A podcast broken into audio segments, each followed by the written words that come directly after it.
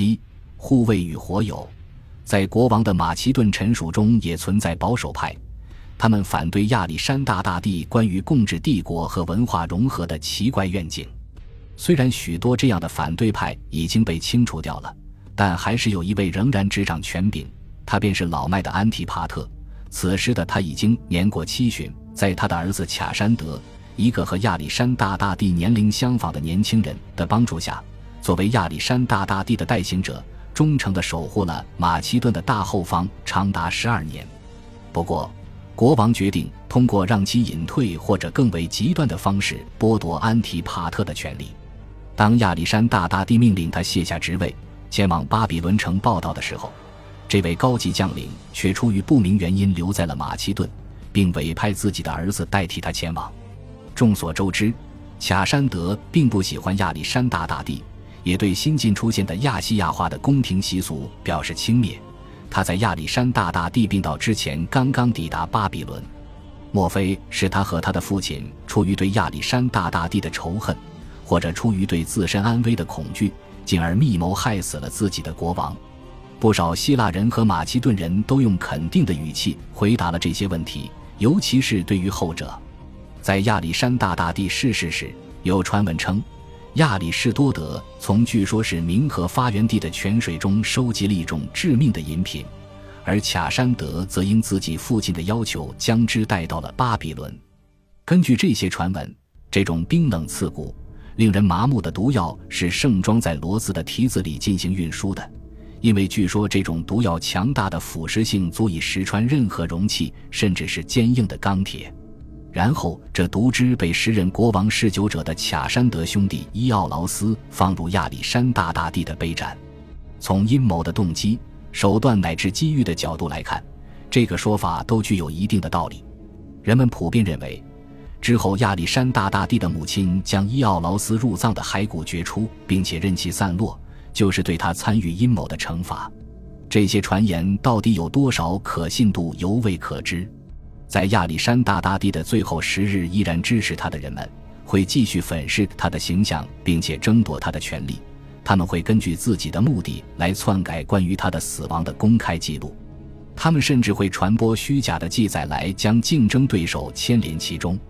所谓的《王者之书》中记载的故事，声称要揭露亚历山大大帝被毒害阴谋的耸人听闻的叙述，似乎就是因此而出现的。在公元前三百二十三年之后的数年里，到底是谁杀死了亚历山大大帝？他是否属于自然死亡的问题，会因为各方的政治利益而被反复扭曲，从而使真相再难被复原。有一份史料让现今的是读者们感到尤为棘手。虽然王宫日志现在早已遗失，但是普鲁塔克和阿里安都在他们对亚历山大大帝最后时光的记载中进行了征引。据王宫日志的记载，亚历山大大帝是在长时间高烧的过程中慢慢步入死亡的，根本没有一般中毒者会出现的那种迅猛且暴虐的死亡状态。而且王宫日志也没有提及其他文献中所记载的一个可疑的细节。亚历山大大帝在痛饮了一大杯美酒之后，因为背部的刺痛而呼叫不已。这份文献被认为是亚历山大大帝的希腊书记官欧迈尼斯撰写的，而他也是文献所录事件的见证人，因此在某些人看来，这份记载具有一定权威性。但是，他也有可能是被伪造的，或者欧迈尼斯自己也可能篡改了文献以掩盖一些阴谋。而让整个问题变得更加复杂的是，阿里安和普鲁塔克对于王宫日志的总结存在差异，有些地方甚至明显相左。毫无疑问，两位作者中的一位所看到的是一本经过篡改后的版本，或者他们两人看到的都只是被篡改后的文本。亚历山大大帝同时代的人们对于他的死因的争论，使人们很难接受任何流于表面的证据。这是一个恍若静听的世界。在这里，越是具有说服力的记载，反倒越有可能被怀疑是狡猾的刺杀者在试图掩盖自己的罪行而创造的作品。然而，历史研究必须要从一个地方入手。倘若没有任何材料可信的话，我们就会对历史一无所知。这里所描述的事件是基于阿里安对王宫日志的总结，不过，我们必须认识到，我们所依据的资料中没有哪一份具有绝对的真实性。在六月三日的会议结束之后，亚历山大大帝又在高烧中度过了一夜，但第二天他还是设法主持了晨间的祭祀活动，并会见了自己的高级军官。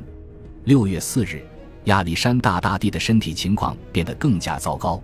但在第二日，他还是再次会见了自己的高级指挥官们。并且继续谋划针对阿拉伯的远征。到目前为止，亚历山大大帝还拒绝承认自己的病情有可能危及自己的事业。他在过去经常会把军事行动当成一剂恢复良方。在他最亲密的朋友赫菲斯提翁的逝世令他陷入长期的抑郁之后，亚历山大大帝最终又重新振作了起来，冲入谜底的山区，穿过厚厚的积雪。奔袭了居住在那里冥顽不化的科萨亚人。普鲁塔克记载，他用战争来抚慰悲伤，就像休憩狩猎一般，只不过狩猎的对象是人类。与此同时，在宫殿里的私密房室中，至少应该还有一位女子在帮助照料患病的亚历山大大帝。假如提及他的消息来源可信的话，亚历山大大帝的妻子罗克珊娜，或者用他的母语称其为罗莎纳克。比亚历山大大帝要年轻得多，彼时他可能未及桃李年华。他在文化上与亚历山大大帝的差异，就如同保加康帝之于约翰史密斯船长一般天差地别。他来自被希腊人称为巴克特里亚的崎岖山区的某处。亚历山大大帝的军队在那里遭受了游击侵袭，在长达两年的时间里艰难行军。而罗克珊娜的父亲奥克夏特斯正是其面对的最为顽固的敌人之一。在确使他投降之后，亚历山大大帝与他结为盟友，并通过迎娶他的女儿来巩固同盟的关系。罗克珊娜在与亚历山大大帝结婚后的一年内便怀孕了，但是要么流产，要么就是孩子在婴儿时期夭折了。在公元前三百二十三年六月，她正处于第二次怀孕的妊娠晚期。她和自己垂死的丈夫在其患病期间到底发生了什么？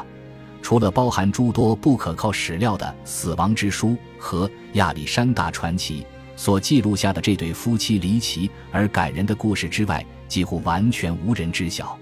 这些故事毫无疑问都是杜撰出来的，但或许基于某些真实的事件。根据其记载，有一天夜晚，当罗克珊娜步入国王的病房时。发现床榻上空无一人，她发现了一条敞开的密道，于是就悄悄地溜出宫廷去追赶自己的丈夫。当亚历山大大帝正无力地向幼发拉底河爬去时，罗克珊娜追上了他，两人在那里相拥。罗克珊娜意识到她的丈夫是想要溺死自己，于是痛哭着说服他放弃原先的计划。亚历山大大帝只得顺从地返回了皇宫，并且慨叹道。是你让我痛失不朽。亚历山大大帝一直试图让自己的躯体凭空消失，这样的话，他的追随者们就可能会认为他真的是一位神。除了罗克珊娜之外，还有另外两位女性肯定也在焦急地关注着亚历山大大帝的情况，因为他们和罗克珊娜一样，自己的地位乃至人身安全都完全仰赖于亚历山大大帝。他们是最后两任波斯国王的女儿斯达特拉和帕瑞萨蒂斯，两人大约是在一年前成了亚历山大大帝的第二位和第三位妻子。目前尚不清楚这两位公主是与自己的丈夫一起待在巴比伦，还是留在了波斯王都之一的苏萨。亚历山大大帝自公元前三百三十一年以来一直将他们羁押在那里，并于公元前三百二十四年与他们完婚。不过，即使他们身在苏萨，也一定能够在亚历山大大帝病发后的一两天内就获悉消息。这些讯息会通过波斯的邮政系统和烽火传讯，在两座城市之间迅速传播。亚历山大大帝与两位波斯公主的婚姻，是他将军队领导权与亚细亚精英加以融合，为自己的三洲帝国创造一个混合型统治阶级的努力的一部分。他在苏萨举办了一场集体婚礼。并将自己的数十名火友与来自波斯与巴克特里亚贵族家庭的新娘们进行婚配。他仔细地调整着每一位新娘的人选，使之符合他希望赐予新郎们的恩惠。